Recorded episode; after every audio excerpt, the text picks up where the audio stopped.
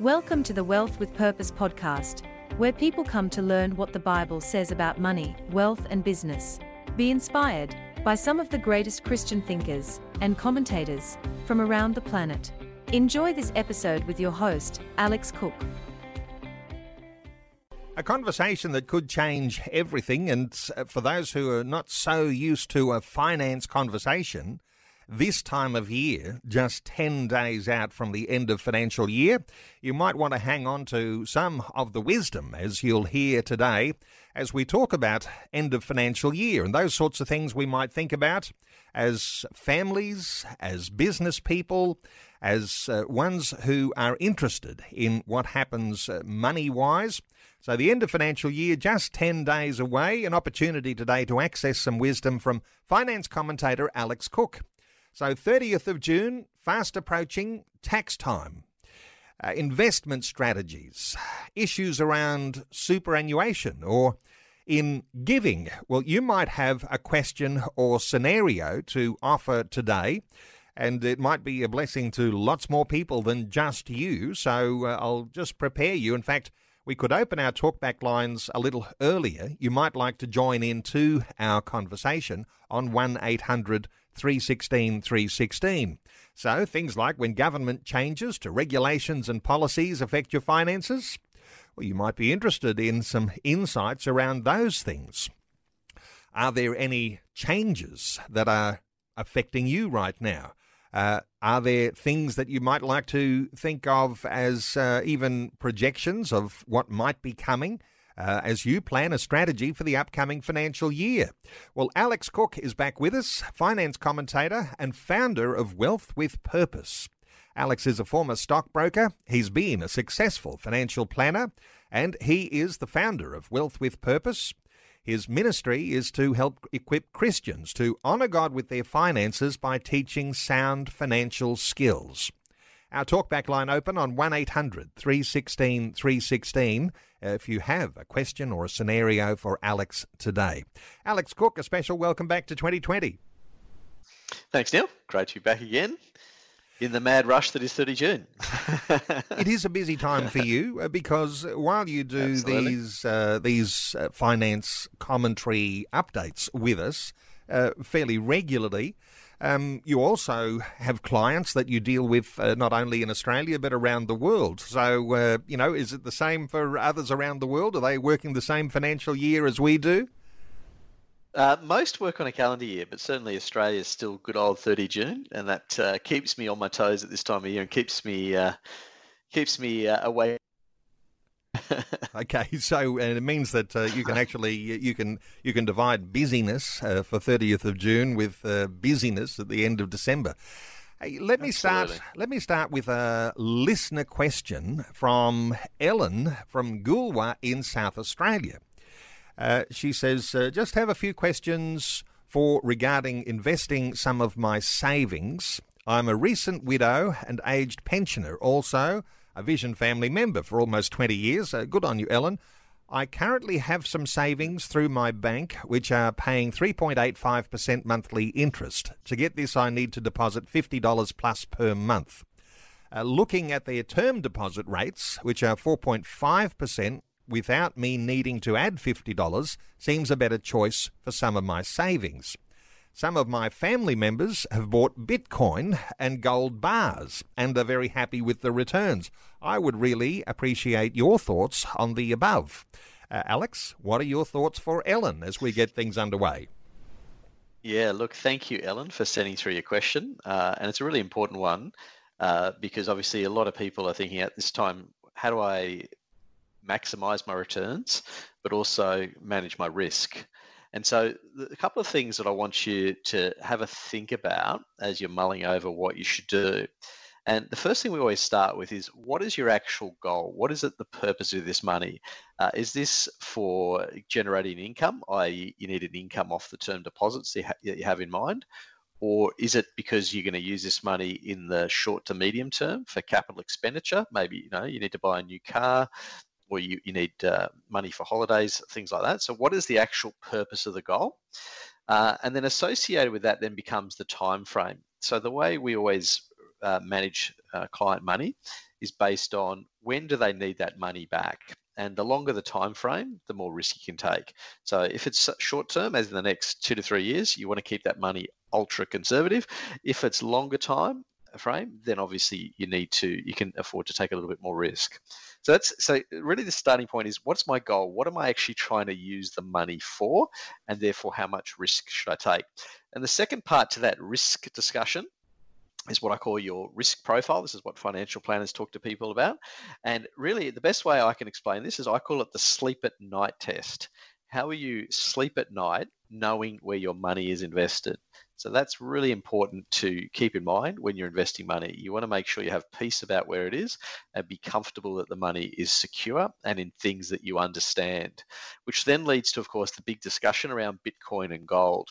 So Bitcoin's obviously uh, taken a huge interest in people over the last few years, but my message here is one of extreme caution. Uh, really, you've got to be really careful about allocating money to something like Bitcoin, uh, predominantly because it's extraordinarily volatile. So, to give you an idea, last year it lost 78% of its value. So, you'd be very cautious about putting any money in there that you weren't happy to part with uh, because you know, we just don't know the direction of Bitcoin. Uh, there's lots of pros and cons and arguments for and against it. Um, so that's the first thing. Be very careful if you're going to dabble in things like that. Gold. Now, gold's a more interesting one because it's been around through the test of time. Uh, and I'll be honest, we do allocate small amounts of uh, client portfolios into gold. It does have some downsides because it won't pay you an income. Unlike a term deposit, uh, where you've got income at, you know, at the moment you get almost 5% in a term deposit with gold, it doesn't give you any, any income, but it does give you that sort of security of sound money that's been around for 5,000 years. And uh, so we always say to people it does have a, its place in a portfolio, but not necessarily a large portion because it doesn't pay you anything and it is also volatile, it goes up and down in value. So there's a couple of uh, considerations, but obviously, probably the big one that everyone's thinking about at the moment is inflation. You know, we talk about the cost of living, but ultimately, when you're investing money, the key to success invest, is investing in things that are going to grow at rates that are equal to or greater than inflation over the long term. So that's the key. Invest in things that are going to beat inflation, which is difficult at this current point in time, uh, but certainly that's the key uh, when you're thinking about investing.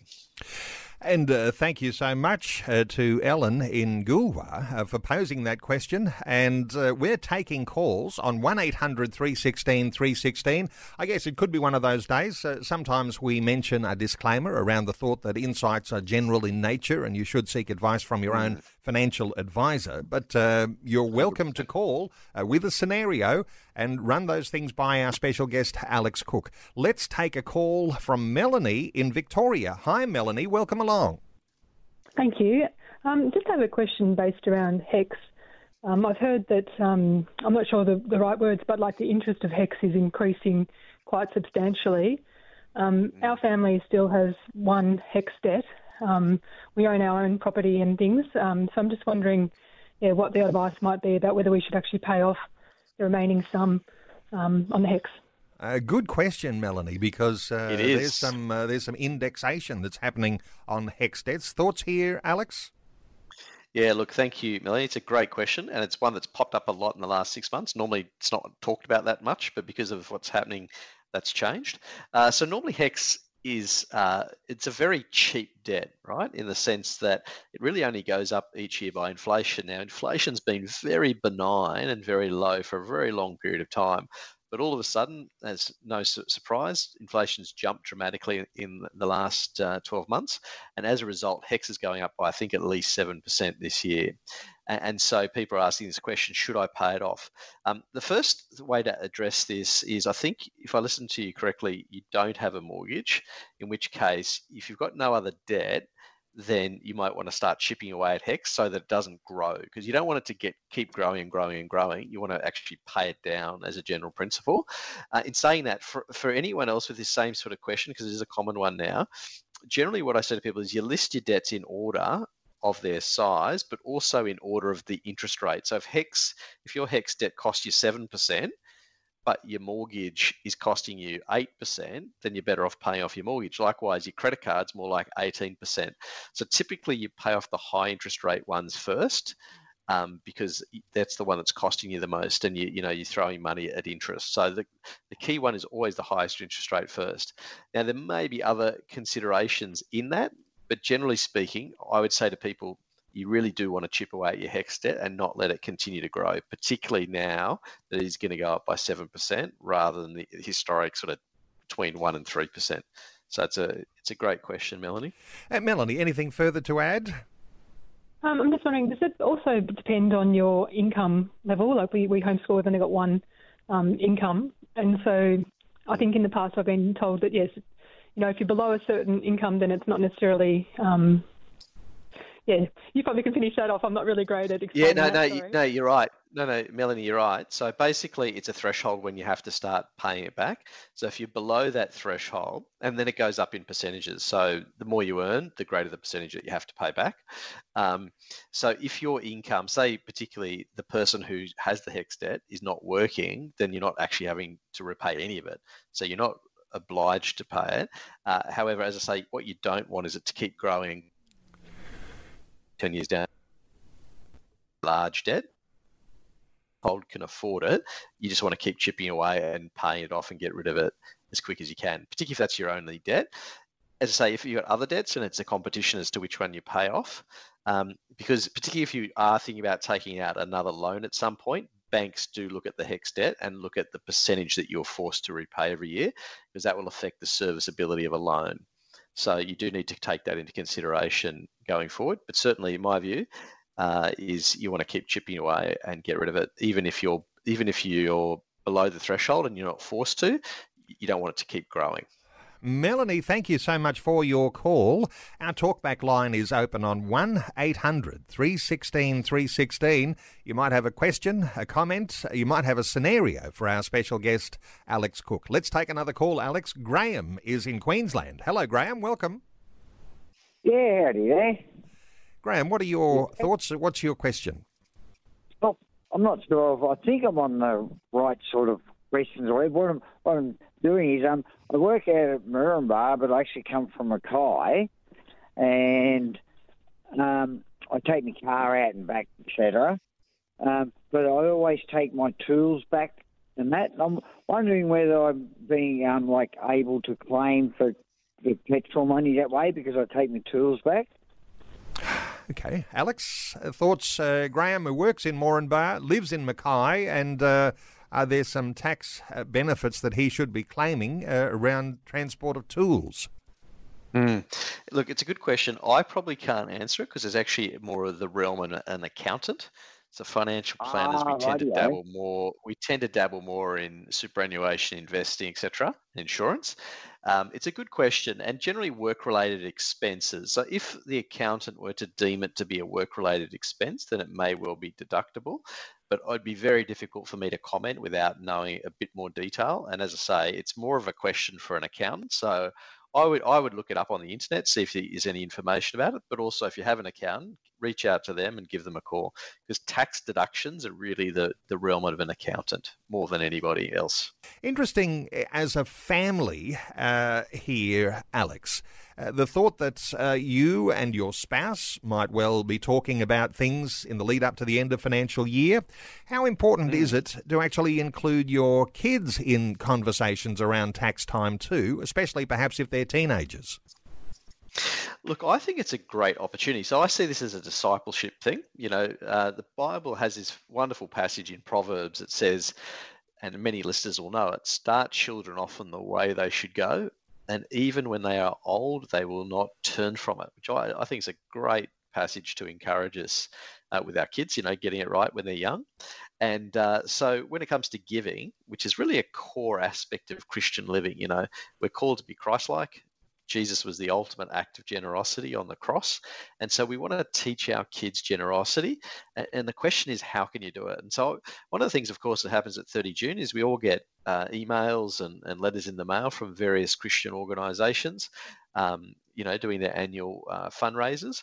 And so, what I say to parents here is use this as an opportunity to sit down with the kids and actually talk them through the different organizations that you support or are thinking of supporting and get their involvement, get their opinion. Uh, you know, show them the brochure, show them the material, so they can see that there's this world bigger than them. You know, because you know with young people they tend to be obviously very uh, you know self-orientated, and so by showing them this, you're showing them the world, you're showing them what God is doing around the world, you're showing the importance of mission, the importance of helping the poor, and um, it's just a wonderful time to sit down with them. Now, obviously, they might not be they're not going to be involved in the financials of it. You know, you, you're not going to necessarily tell them how much you're going to give to each and all that kind of decision. Although you may include them in that if you really want to. But for most people, that's going to be a parental decision based on your budget. But the real issue here is getting the, their involvement and showing your heart to them about what you care about, what's important to you, and, and getting their input too, and, and getting their ideas. And that to, to me is a it's just a wonderful discipleship opportunity um, and to you know sit down with your kids and have a chat about focusing on these eternal matters because at the end of the day giving is is really about focusing on eternity and helping our kids to have that understanding our talkback line is open on 1 800 316 316. Let's take some more calls. Kate is in Queensland. Hi, Kate. Welcome along. Good morning, guys. What are your thoughts, Kate? I'm just wondering with superannuation and early access due to hardship circumstances, if there's only that one way of accessing it and then having to pay or forego around the 30% mark or whatever the current percentage is, if there's any other options in times of financial um, hardship circumstances, just so people aren't losing as much um, of their actual super. Alex? Yeah, so look, uh, unfortunately, the and we saw this during COVID, where the government basically opened up the floodgates and let people take money out during COVID. But normally, it's fairly restrictive. So the terminology we use in the industry to access super is satisfying what we call a condition of release. Now, for most people, that's either things like reaching uh, preservation age, which for most people is around 60 plus, uh, or retiring, of course, which once again is beyond that. Uh, then there is disablement. So if someone's disabled, they can access it, and that has to be permanent. And then the one you're talking about is hardship, and generally that's obviously limited. So it's usually an amount of about ten thousand dollars that they limit it to uh, and it gets has to go through an approval process. So it is pretty restrictive because ultimately the intent of super of course is around the long term. So it was never intended as that kind of vehicle. So unfortunately it is pretty uh, limited to what you've just you know yourself mentioned to the, those very limited early access rules. Um, so there may be other options, for, obviously, for you to consider around Centrelink and other aspects, but it's generally very difficult beyond that to get access to super. Kate, anything further to add there? No, I thought that might be the case. I was just just asking, just in case. Thank you for your time, Alex and Neil. Yeah. Kate, thank you so much Kate. for your call. Uh, before we move on from that, though, that issue, um, there are disadvantages too, aren't there? Uh, even if you have to access some of your superannuation uh, because of hardship, uh, you may be disadvantaging yourself long term. How do you see that, Alex? Absolutely, because when we think of super as that long-term vehicle, it's really you benefit from compounding. You know, we talk about the, the the the, magic of compound interest. So obviously, if you take money out in those early years, you're reducing your capital and therefore the income and investment return that it's generating.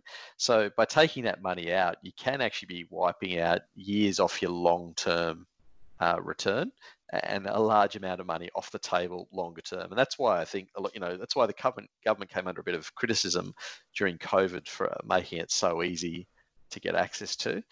Um, so yeah, be just be very cautious. Treat super as a long-term thing. I, we always t- teach people, and Neil, you and I have talked about this before about having emergency funds, so that when tough times come, you've got other things to dip into rather than thinking about your super as a way of um, dipping into things. Let's hear from Andrew, who's in Moree in New South Wales. Hi, Andrew. Welcome along. Uh, good morning, Neil and Alex. It's good to talk to you this morning. Good to talk to you. What are your thoughts Thanks. here? Um, I was just wondering if Alex had any advice or thoughts on um, a church situation where I was just in a meeting the other night, and you look at, you know, you might have uh, X amount of funds in a fixed uh, investment um, or just an interest higher interest rate um, account. Um, when you're looking at that and seeing obviously the rate of inflation um, a lot higher than that, do you just wondering about any other ways that a church, as such, obviously when you when you're dealing with other people's money, um, you have to be very careful mm. and mindful. But yeah. um, I know if you have excess money, you could put it even into uh, buildings and, and then get the rent permissions and so forth like that. But I don't know if you have any sort of strategies for even lesser amounts um, that, that churches could use. Because Alex, you do a lot of work Look, with um, churches, don't you? So uh, let's get some insights here for Andrew. Yeah, Look, you've raised two really, really good points, right? The first one is the fact that it's donor money, and therefore you want to be cautious with it, right? Because everyone's, you know, they've sown into the, the ministry, they've sown into their local church, and obviously they want to see that go to, to good works and, and so forth. And, and so you've got to obviously respect that as the, the leadership team. And so that's a big one, and you clearly point that out. But equally, there's this other big problem that we're all facing now, and that is that inflation's at 7% and you're getting four and a half in the bank. So everything is negative in terms of its real rate of return. Um, so I always bring it back to what is the actual objective of the money and what is the time frame of the money. So is that money needed in the next 12 months? In which case you really can't take any risk with it. You've got to keep it, you know, very conservative if the risk, uh, if if the, the time frame's longer, then you can then start to take a little bit of risk, and then the longer the time frame, the more risk is the general principle that we would apply to an individual. But you can with a church. But generally, with a church, the, the main thing is often that money is used for, as you say, for missions or for buildings, in which case you generally don't want to take any capital risk limiting, limiting your exposure to growth type assets at the moment. There are um, funds and things like that that can give you like six, seven percent at the moment. Uh, with minimal risk, and so they, they do exist, uh, but often have liquidity issues attached to them. You know, you can't get ready access to the money in the way you can with a, a bank account and term deposit. So you have to look around, but as I say, begin with the objective, look at the time frame, and, and then ask how much risk can the church really take here, and, and that would generally, for most churches, be very minimal. So I hope that gives a bit of structure around the thinking rather than specific ideas because that's tough at the moment because ultimately most things are underperforming inflation, even shares in real estate. Uh, which are the, the good longer term assets that you would put money into to beat inflation in the longer run. Andrew in Moree, and Andrew, while we've got you here, just to uh, enlarge here, because uh, it's a good thing for a church to have a financial position where they have some money that is spare and an investment. Um, a lot of churches uh, living week to week, month to month, and uh, just keeping afloat. Challenging times. There is something here, isn't there, that's important so far as the ordinary church goer uh, who gives a contribution at their local church, a tithe or offering or uh, some sort of financial contribution. This time of year, do you sort of reassess things, Alex? Is this a good time to be thinking about who actually is uh, making decisions about uh, finances in church. Sometimes you leave it in the hands of the pastor, sometimes as a eldership or some sort of a deacon's mm. board or something like that. Uh, hopefully, people with some expertise on how to do this. A good time to reassess the way you do all of that financial management. Oh, absolutely, and that sh- that should be a, a, regular part of the leadership process. Uh, reassessing, obviously, who's making the decisions, um, but also you know having that proper accountability in place so that risks uh, and so accountability amongst the leadership team, but also to the congregation themselves. You know, I say that pastors are when it comes to money, a lot of pastors will try and hand it over to the treasurer. And I say to them, that's a mistake. The treasurer may be accountable for the numbers in the in the counting sense of the word, but in terms of the, the messaging and getting our your, your, message out to your members and about what the church is doing and why it's doing it, that really needs to come from the senior leader. To me, pastors are in the front line here and need to be the uh, the ones carrying the vision and associating the money with the vision of the church and what those funds are for.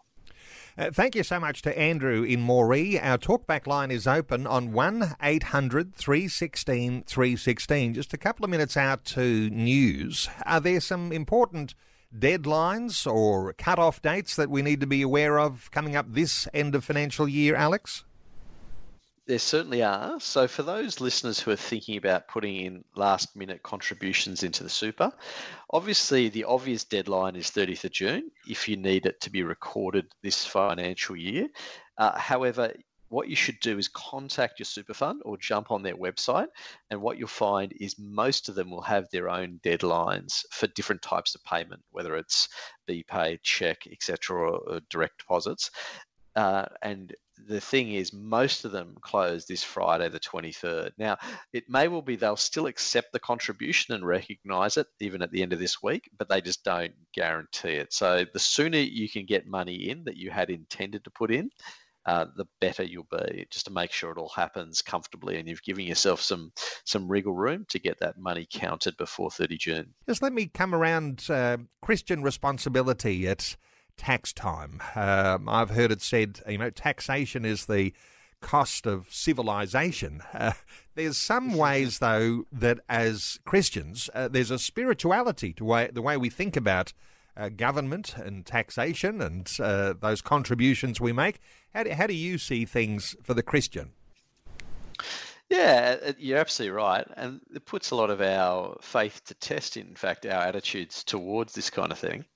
Um, so to me, we, the question here is how do we glorify God in all that we do, and in particular, how we manage our money? To me, that's the overriding principle glorifying God with the funds that we have.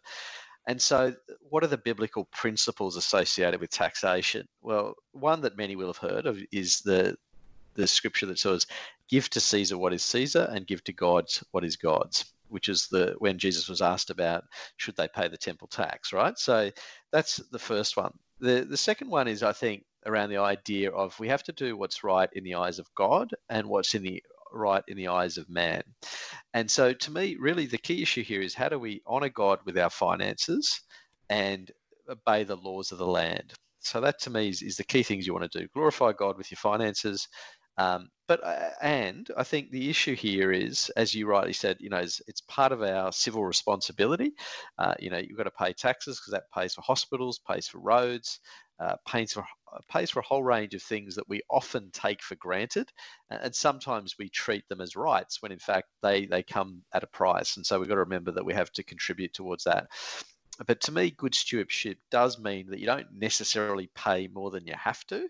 And so, as a Christian, I should be diligent with my finances and I should consider ways to legally minimize my taxation. There's nothing wrong with minimizing your tax so long as you're abiding by the laws of the nation. and that's a normal practice that accountants obviously encouraging people to do. Uh, but the main thing is you are uh, obeying the laws and uh, you know not trying to find cute ways around it um, that would dishonor God. Particularly, you have to always ask the question: if someone found out about this beyond just the tax office, right? So it's not just the case of the ATO finding out. It's, it's if would other people find out about it? Would it bring the church into disrepute. And I think that's a really important thing to consider when you're thinking through these issues. And I guess it's what makes Christian people good citizens, because avoidance might be crossing that line of breaking the law, but uh, minimization is, in fact, good stewardship because uh, you are a steward of whatever finance God has given to you. Hey, 1 800 316 316. We're taking calls. Let's hear from Rose in Brisbane. Hello, Rose. Welcome along. Oh, good morning, Neil and Alex. Um, I'm wondering if I need to start putting in a tax return again. I've been on a pension for quite a long time. I'm healed and delivered of all my problems, and uh, I'll be getting back on my feet soon. But um, I am a, an over and above tithe payer, and I was gifted the family home last year as a transfer, and uh, I do have some savings and therefore a bit of interest. So, do I need to start putting in a tax return? Uh, good, good question, Alex. Thoughts for Rose? Yeah, so look, this is a question to talk to a tax agent about. So, what I would encourage you to do is uh, I don't know if you've used an accountant in the past or, or, a local tax agent, you know, like ITP or one of those providers, and, and, just basically go to them and say, look, this is my new situation now.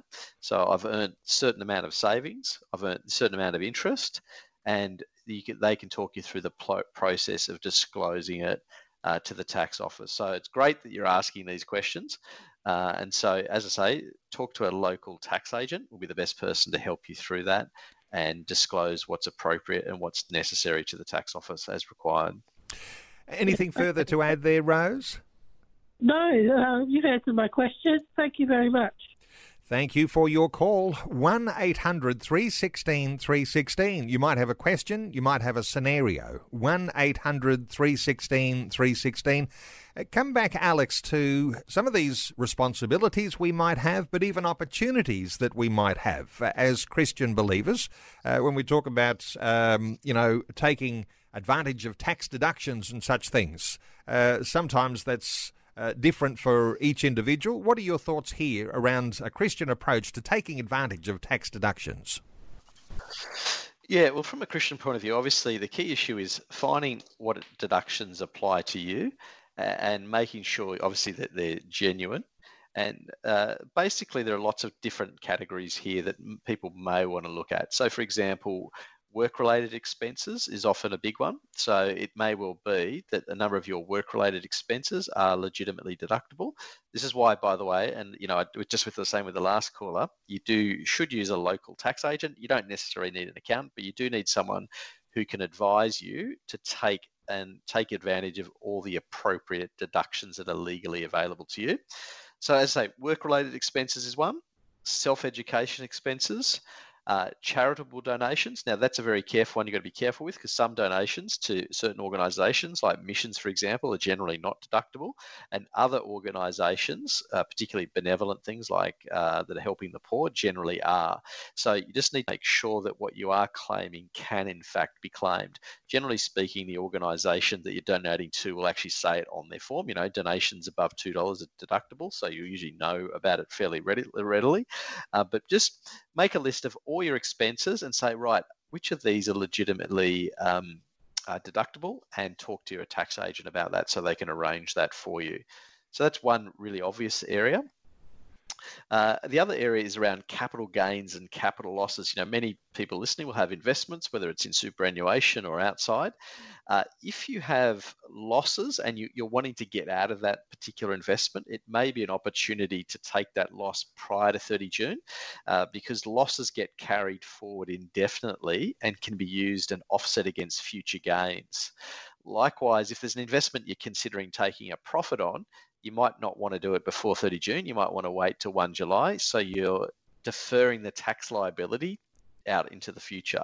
So it's not to say you're not paying the tax, it's just that you're deferring the liability. That's perfectly uh, normal. It's just a case of timing the transaction. So there's often investment issues associated with tax, and this is a time to consider that. Once again, as Neil's indicated, ideally with getting advice from a professional just to make sure you're doing the right thing here. Let's take another call. Kevin is in Armidale in New South Wales. Hi, Kevin. Welcome. Good morning, gentlemen. Um, how are you going? Very well, Kevin. What's your question, or do you have a scenario for Alex? Okay, um, we had a uh, fundraising for a, um, a Christian organisation just recently, um, and we had uh, people donate um, things to um, help raise the money. We, we had auctions and all that sort of stuff. Um, but somebody said that um, as a sole trader, that I could possibly claim the donations that I put in um, against my tax. Uh, but I didn't actually. All, all I gave them was was a gift voucher to the value of, and um, the people auctioned to to actually win win that particular voucher. Um, is it possible to claim without any any any what's the word paperwork? Uh, good question, Kevin. Uh, thoughts here, Alex? Yeah. So look, it, whilst it's a question for an accountant, to me, I'd be very nervous about trying to claim something like that whereby there's no paper record because general rule of thumb is you need obviously a receipt for any deduction uh, any contributions you make And secondly, it also relates to the organisation itself that's receiving the money.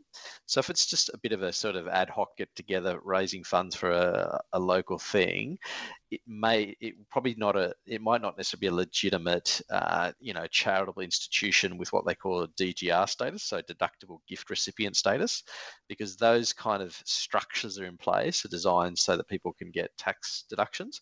So I would say if you haven't got paperwork, then probably not, um, and also the depends on the organisation that was the one receiving the money. Um, so I chat to once again a tax agent and say, look, this is who I've given money to. Do you think I can claim this? but it's probably unlikely without any proper paper trail and whether the organisation is in fact one that accepts tax deductible donations. Uh, Kevin, while we've got you here, um, thoughts here, and this might be again uh, the tax agent that answers this sort of question, Alex. But if you have given a gift voucher as a prize. Uh, isn't that something of a level of advoca- advertising and promotion that uh, you may be able to claim as a deduct- deduction in your business? Hmm. It's a, it's, a, it's a good question. I I just yeah, getting Alex's thoughts on it. Yep.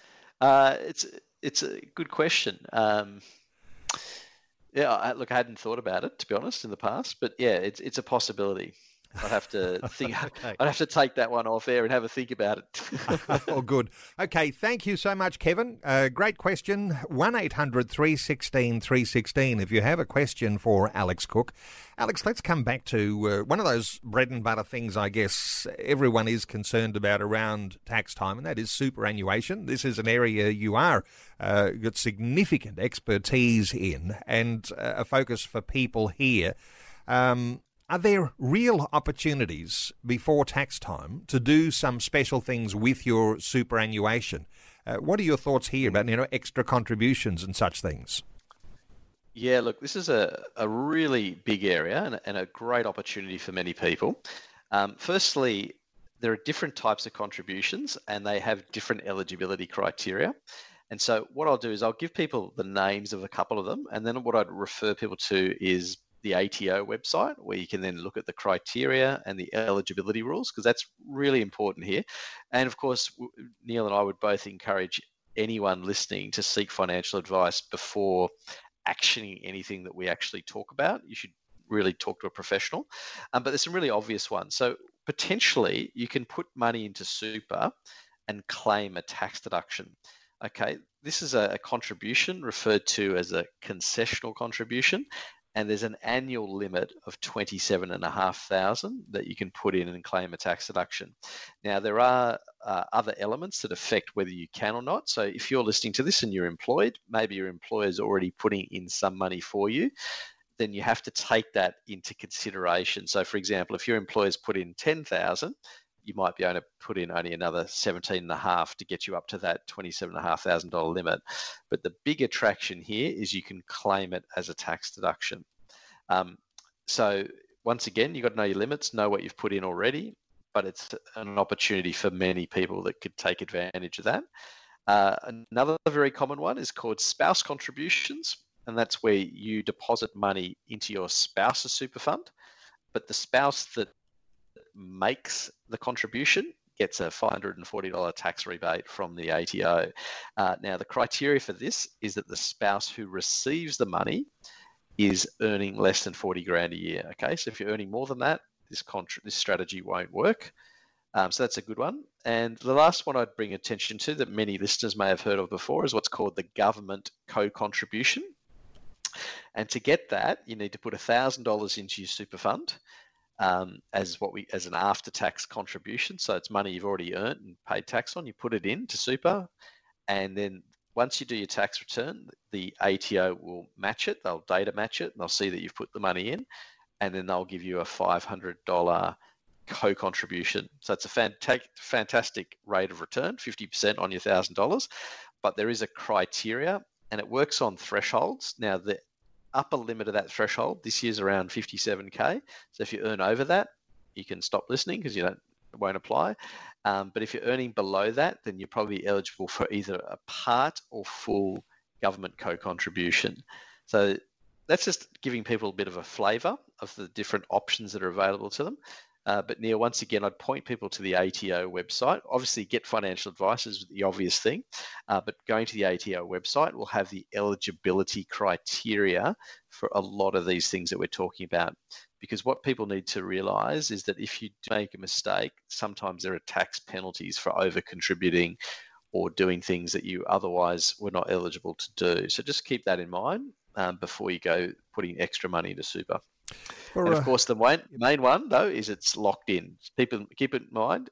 Once you put money into super, it's locked in until you retire or reach preservation age, as we call it. For a lot of people, uh, our super is like set and forget. Uh, what, what's your thought here about how often you might actually get a review on this? I mean, you do it uh, every year. I mean, I'm sure that you're going to say uh, Yeah. do it uh, as often as you can. Uh, but if you, you know, it just uh, for a lot of people just goes on and on and on, and uh, you know, back to the super again. How often do you think, uh, you know, get together with your spouse, uh, Yeah. talk about your superannuation, uh, maximise the opportunity that is there? No, it's a great question. Look, I would say minimum of once a year um, because it's one of these things. A lot of people put it into the sort of, you know, they think of it, it's in the back drawer and they, they kind of forget they even have super. In fact, there's billion, I think there's billions of dollars in lost super that the ATO has on its uh, on its books, uh, and because people forget they've even got it. So to me, it's a case of taking personal responsibility and saying, right, I want to prepare for retirement, even if it's 30 years away. How do I do that? What's the right kind of fund? And just check on it every now and then. Put it, make sure it's invested in the right kind of asset classes that's suitable for your age, and make sure you're taking advantage of the very legitimate opportunities that present themselves, such as the ones we've just talked about, like government co-contributions and spouse contributions. Um, a lot of people get put off by the complexity of super, but at, at its grassroots level, it's really not that complicated. It's basically just a vehicle to provide for your retirement, and it's concessionally taxed. And there are a number of strategies to boost it and build it over time. Um, and just be, yeah, just take it, just review it regularly. As in once a year would be the minimum I'd suggest. Okay, go once a year. Alex, uh, other things that might be advantageous uh, for listeners. Um, not everybody has the opportunity. If you're in the right job, uh, you might be able to package your salary, uh, doing something with, uh, you know, the person who's in charge of the pay at your work. Uh, how do you actually do that? Is there some advantage in seeking out some uh, some opportunities there end of financial year? Look, absolutely. And a lot of this will depend on your employer. Uh, the most obvious one that Australians generally have access to from their employer, although their employer is not obliged to provide it, is salary sacrifice, uh, particularly into superannuation. But if you're listening to this and maybe you work for a not for profit or you work for a government organisation, many of those get uh, a certain portion of their income tax free. Uh, so, for example, it's usually around $16,000 for not for profit organisations. And what that means is you can package certain things. So, often you can package a car lease. Uh, some will allow you to actually package mortgage repayments. So, you, you're, you're paying for your mortgage out of pre tax income rather than net income, which is fantastic. Um, so the key thing here that I would encourage all listeners is to talk to your employer, talk to the uh, the people in uh, human resources, and ask them what are the benefits and things that we are allowed to package under our employment arrangement. That's the question you want to have answer to, uh, and then see what's uh, legitimately available to you. Uh, it will depend on the type of employer you have, uh, but certainly uh, opportunities do exist for many Australians. And I imagine that, I mean, some people working for some government departments, or there might be some businesses that have some special, you know, incentive deals uh, about how you can use your. Uh, your pay, your salary more effectively. I imagine you've got to check on, uh, check in with, uh, with with whatever your uh, business is uh, to see if there are some special things on offer that your boss actually will do for you. Absolutely. As I say, a lot of employers are not legally obliged to provide many of these types of things. Uh, many of them choose to do it because it's a very sensible retention strategy. You know, they want to look after their staff, and so they make these things available. Um, as I say, they may have limitations due to what's called fringe benefits tax. So, if they're a, a normal corporate employer, if they give you certain benefits, they'll have to pay fringe benefits tax on it. And that's obviously a deterrent both for you and for them uh, in, in providing those benefits. That's why, you know, working for not for profits uh, and other and government-related organisations can have some, you know, seriously good financial advantages to them. Often they're, they're perceived to be paying less, but when you allow for the benefits, sometimes they're actually paying very generously. Let's take, we'll squeeze in one more call. David is in Ballina in New South Wales. Hi, David. Welcome along. Oh, hi, Neil. Hi, Alex. Just a question about transition into retirement. I turned 63 years ago and um, I actually converted my super to um, uh, a, what do they call that, transition re- retirement um, payment. I also had a bit of a part time job. And uh, since then, or two years ago, I got diagnosed with cancer and haven't been able to work but I actually have come into a bit of money which I wanted to put back into my super because my transition to retirement's running out. Do I have to start another fund, or would the fund I'm with, which is Christian Super, would they allow that to add to that um, transition to retirement fund or not? Alex. Yeah, look, it's a great question, David. Um, and so, firstly, with a pension that's already in place, you typically can't add to it, right? So, in other words, you can't add new money into that pension account. But good news is there's absolutely nothing stopping you from opening up a new account and putting new money into super. So that's easily doable. And then what you can do is then potentially merge that existing pension you have with that new account and then form uh, and merge them two into a brand new account effectively. So that's very common. So as I say, you can't specifically deposit into one that's already going, but you can uh, open up A, a new account, and B, you can then merge them and start a whole fresh new pension as well if you wanted to. Um, so the answer is yes. There's easy solutions to your uh, to what you're saying. Uh, David, thanks so much for your call, and uh, time is running out. Uh, lots of great detail and uh, tackling a, an awful lot of different scenarios. And there might be some listeners who are thinking, oh, I wish my spouse had heard that, or uh, I've got family members who should have heard this or that. Uh, well, you'll be able to access this conversation a little later on this afternoon on a podcast, and you'll be able to uh, send it on to family members or re listen again to catch some of the finer points of what Alex was talking about. Alex is the founder of Wealth with Purpose uh, ministry to equip Christians to honour God with their finances, teaching sound financial skills. Uh, there's lots of free resources available through Alex's website, uh, ebooks, the My Toolkits. There's free videos, there's podcast content, and there's some things that you'll be able to access and take advantage of. Uh, the website is wealthwithpurpose.com. You can also follow Alex on Facebook and on Twitter. There's an Ask Alex at wealthwithpurpose.com email as well. Alex Cook, we have run out of time today, but uh, thanks so much for taking this opportunity and sharing these insights with listeners. I'm sure there'll be a lot of uh, people who are thinking, uh, yes, it's got our mind ticking over about the things we need to do before end of financial year. And uh, great timing for our segment today, giving listeners 10 days uh, to get things work out, worked out before the 30th of June. Alex, thank you so much for being with us once again today on 2020. Thanks, Neil. Always a pleasure. Thanks for tuning into the Wealth with Purpose podcast. For more great biblical wisdom and free resources, please visit www.wealthwithpurpose.com.